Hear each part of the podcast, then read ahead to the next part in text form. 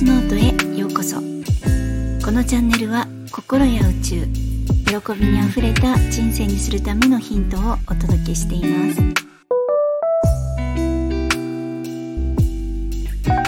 皆さんいかがお過ごしですか？ゆみです、えー、本日もフリートークになります。えーと、本日のテーマはですね好きと心地よいのアンテナとしたんですけれどもあの全く今の時間まで何をお話ししようかなって決まらなくて。であの本日ですね本当に7年ぶりぐらいの友達からあのまあ、彼女からするとちょっとついうっかりいろいろ操作してて間違っちゃったというだけなんですけれどもあの LINE のフォローが来たんですね。で私特にあの LINE は何にも皆様向けのこうアップとかはしていないのでえフォローって何だろうと思って 私の方が初めて知ったって感じだったんですけれどもそうするとお名前が出てくるんですよね。そのえっ、ー、と先方が設定している、まあ、アルファベットですよねローマ字表記だったりとかニックネームだったりっていうのが出てくるんですけどあれこれってもしかして私がずっと連絡したいって思っていたのかの大好きな彼女なんじゃないだろうかと思ったんです。でずっと連絡取りたかったんですけどなんかこうもともと びっくりするぐらいのメールとかだったんですよね。本当にあのキャリアのメールだったりとかあの、まあ、パソコンの普通のインターネットのメールだったりとかでその私がこう頻繁に何て言うんでしょうかこう LINE とかを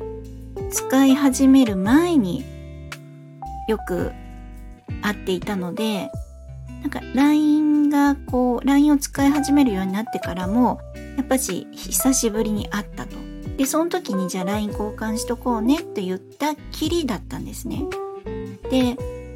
で私の中では、もうあの、何て言うんですかね。私はこう、すごい人見知りするんですけど、すごく人懐っこくて、一度なんかこう好きになったら、ずっと思い続けるんですね。で、これってあの、片思いのケースもすごいあるんですよ。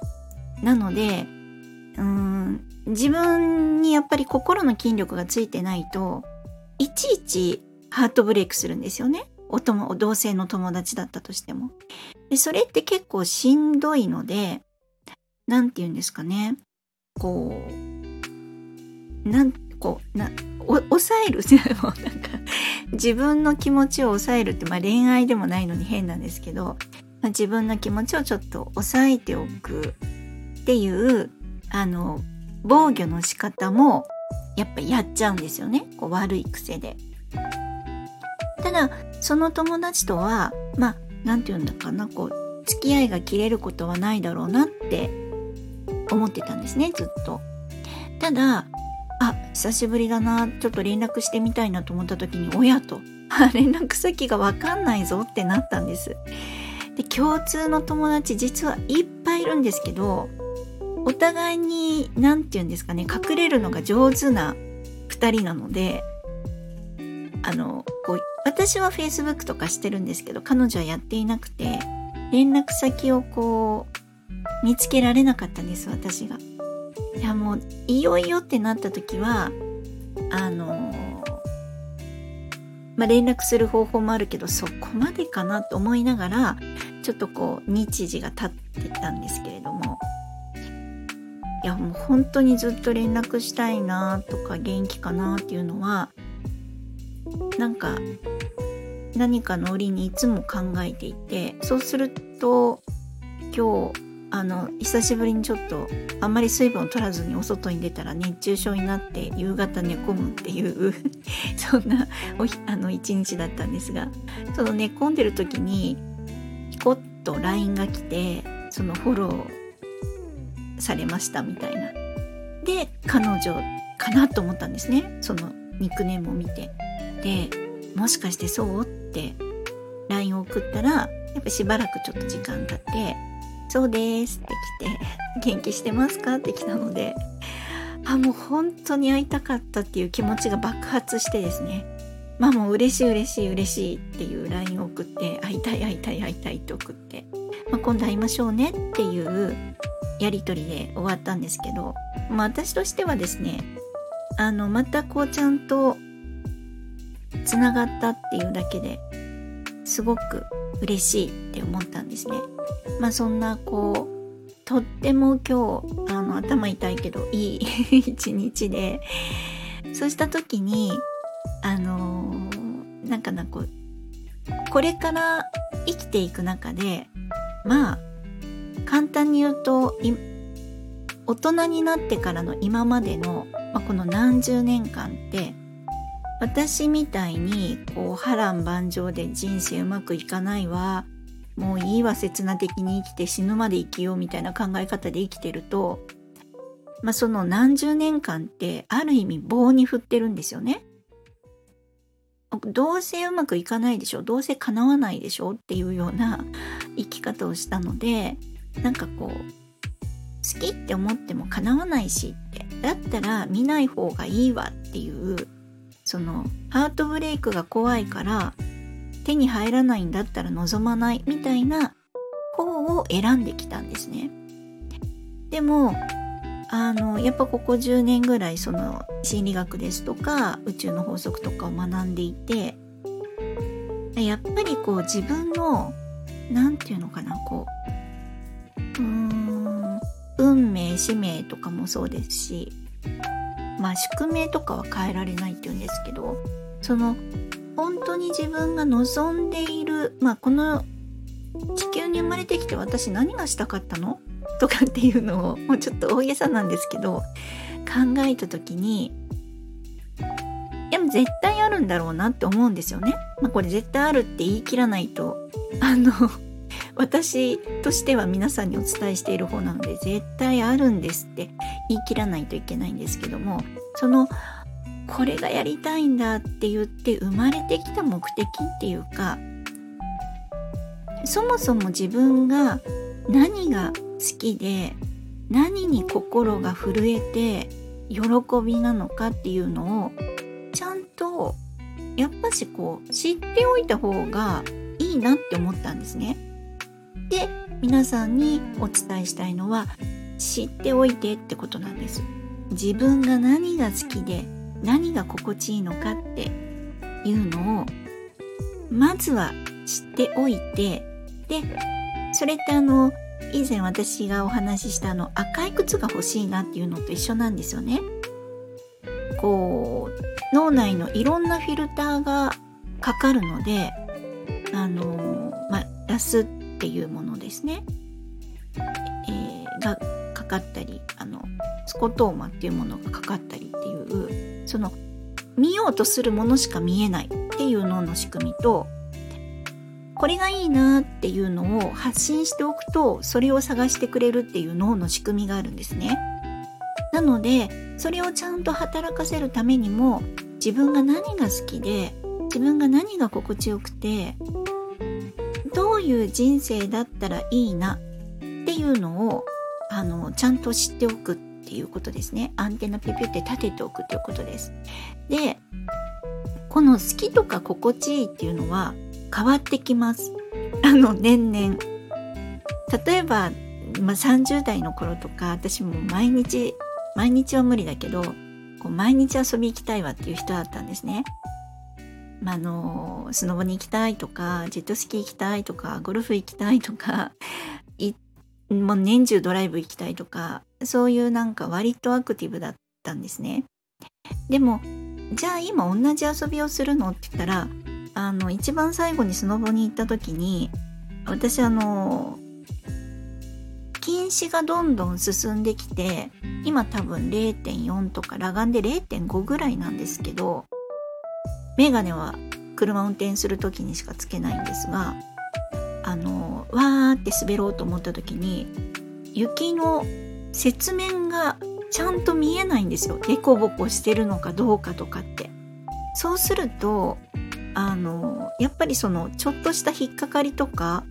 に対処することができないんでちょっと滑ってはキュッて止まってちょっと滑ってはキュッて止まってっても全然面白くなかったんですね。いやもうほんと全然面白くないわと思ってコンタクトしようかなと思ったんですけど今更この年になって体に何か入れるの嫌だなと思って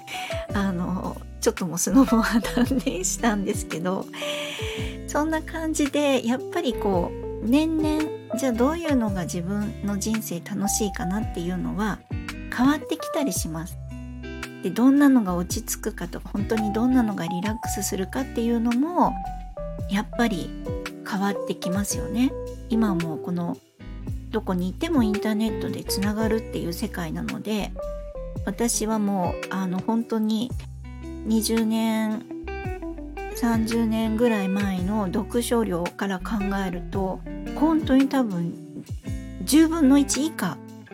の本しか読んでないんですね。あんなに活字中毒だったのにって感じです。なのであの何をしてると気持ちがいいかっていうのはまあ、年々変わってくると思うんですけどただちゃんと、まあ、その時々の好きとかこれが心地いいなっていうアンテナを立てておくっていうことです。でそうするとこれから先の人生って あのどんどん短くなってくるじゃないですか。まああのフラクタル心理学で言うと、まあ、人生130年とか言われててまああのこれからどんどんやはり医療もいろんなものもどんどん進化していくのでやっぱしこう人間の体もあの勝手に伸ばされちゃう寿命を伸ばされちゃうっていうなんか生き延びてしまうっていう世界になると思うんですね。なのでまあ短いじゃないですかって言いながらも十分長いとは思うんですけれどもまだこう元気でいっぱい動ける間に本当にやりたいこととかっていうのをやった方がいいなと思うからその好きとかっていう心地いいとかっていうアンテナをピーンってちゃんと張り巡らしておいていただきたいなと思うんですね。であの私あのスヌーピーってこうキャラクターいるじゃないですか犬の。いつもお空見てるあの犬小屋の屋根の上でお空見てる犬なんですけどあの犬ってこう割と名言があるんですよ。で私あの面白いなっていつも思う名言ってこう人生っていう本にはね答えが後ろについてるわけじゃないんだよっていうのがあって なんかいろいろこう参考書とかって答えが後ろに載ってるじゃないですか一番後ろに。ほんと面白いなこれって思ったんですね。あと私はあのずるっこだったのであの読書感想文とか子供の頃に夏休みとか書いたりしたと思うんですけどだいたい一番最後のあの後書きとかを読んで 書いちゃうタイプ。あの読書感想文とかのこう課題本になるような本ってあんま興味がなくてですね。読むのが苦ちょっとこう辛くて読めなかったんですけどそういうずるっこだったんですけど、まあ、そんな感じでまあ、人生に答えはありませんと。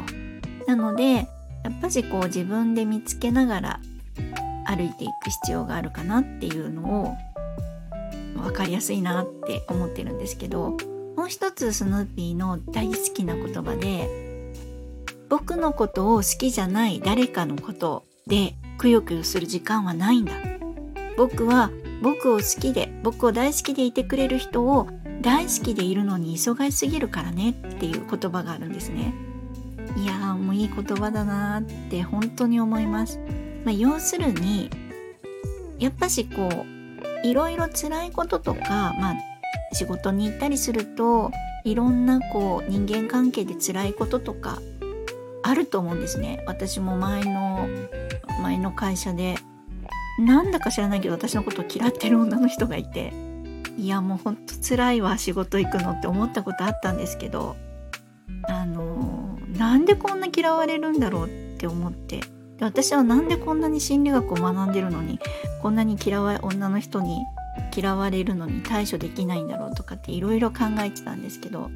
まあえーと、答えから言うと自分が自分のことを肯定してないからなんですよね。まあ何て言ったらいいのかな。いろんなものを受け取ってないって感じです。例えば私の場合ってあの自分で言うと感じ悪いかもしれないですけど私って結構優しいんですね。でいろんな人にもいいよいいよってまあいい顔しいでもあるんですけどで例えばじゃあ誰かからか「ゆみちゃん優しいよね」って言われた時に「そうなの？私は優しいの」って言えないかったんですよ。今は言えるけど。そうそう。特技だからって今は答えられるんですけど前は「いやいやそんなことない」ってもっと優しい人いるみたいな「いやいや私なんていやいや私なんて」っていう「いやいや私なんて」っていうあの部族の人だったんですよね。本当に私はそんなダメなんですっていう。でも他の人から見るとそういうこう自分自分をちょっと卑下してる人ってなんかイライライラってするんですよね。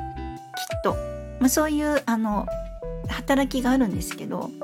そこで多分まあ嫌がられたんだろうなって、まあ、この話はまたおいおいじっくりと、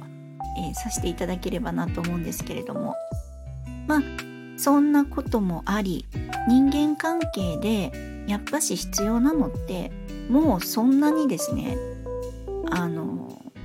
私のことを好きではない人にエネルギーを注いでる時間はないっていうことです。ほんとスヌーピーよく言ったって感じなんですね。であの毎日毎日仕事に行ってその苦手な人とまあ目が合うとかね姿を見るっていうことになるとすごい強いあ 辛い時間になっちゃうと思うんですけれどもやっぱしそこにエネルギーを注いでおく時間はないですしそれはとてももったいないのでやっぱしあの本当に自分がこれが好きだなとか心地いいなって思うものにアンテナを立てておくっていうことですね。でこれすごい大事です。でどんなあのお知らせかわかんないんですよ本当に。えっ、ー、といいことばっかりで自分にとってすごくプラスになること言葉とかそういうものが目につくっていうことじゃないんですね。であの何かっていうと私はこうその本当に例えば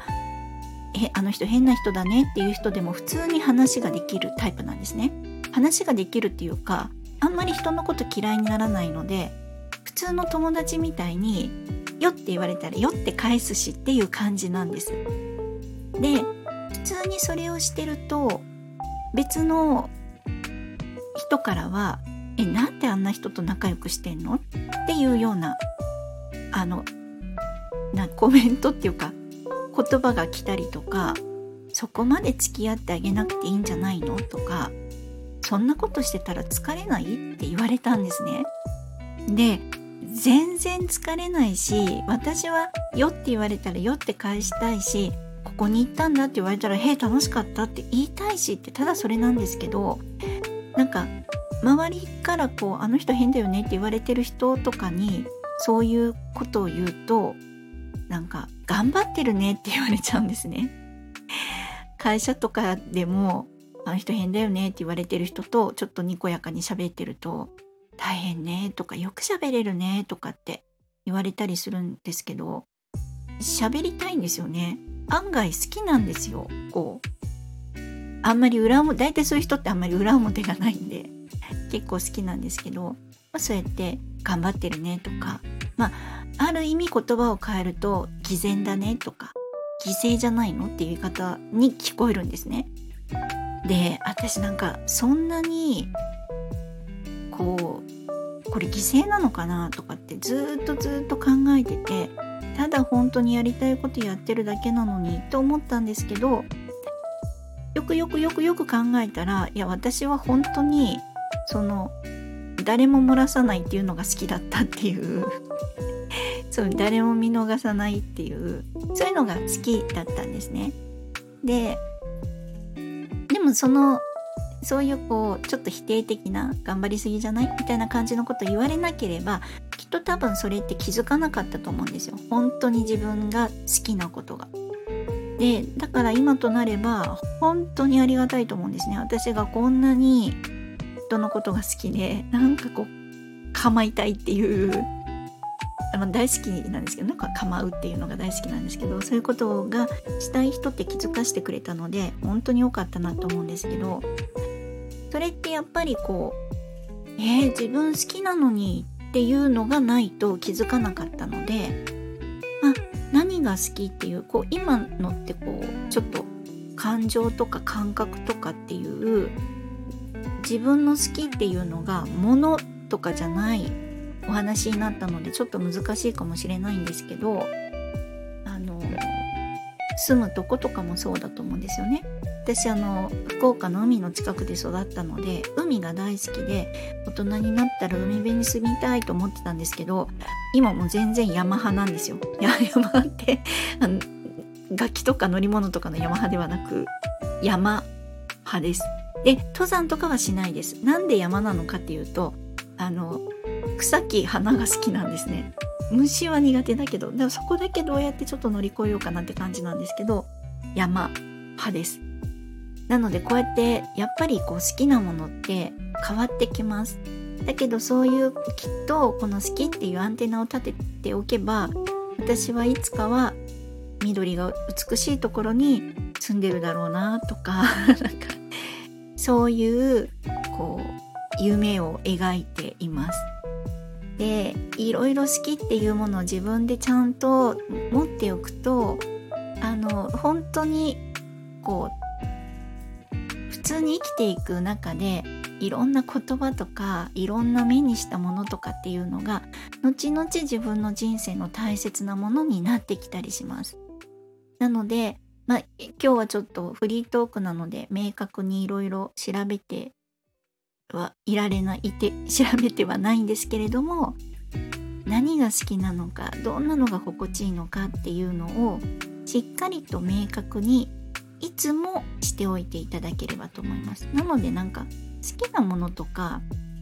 こうスマホのメモ帳とかあとノートとかですねそういうのに、まあ、気づいた時に書いておくっていうのはすごいいいと思います。私本当にすごいノート書くんですけどあの3ヶ月前に書いた好きなことと結構変わったりしてますからね。3ヶ月に前に書いたウィッシュリストっていうこういうのがいいです。宇宙こういうの私にくださいって書いた願い事リストは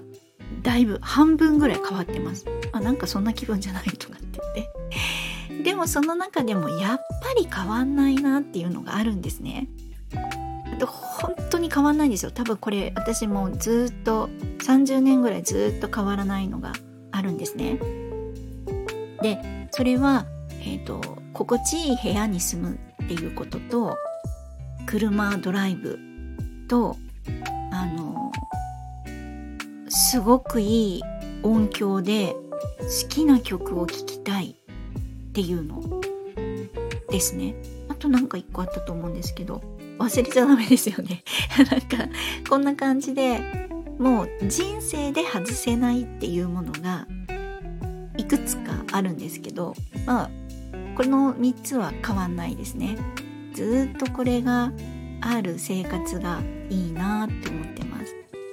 でその他にもいろいろ着心地がいい服だとかいろいろあるんですけどそういったものをぜひ皆さんもアンテナ立てておいていただければなと思います。でこのじゃあアンテナ立ててどうするのっていうお話についてはまたおいおい、えー、次回以降の、えー、配信でお伝えしていければなと思います。なんか短めにって言った割にはやっぱり長くなってしまいました。えー、本日も最後まで聞いてくださり本当にありがとうございました。え、皆様良いお時間をお過ごしください。ではまた。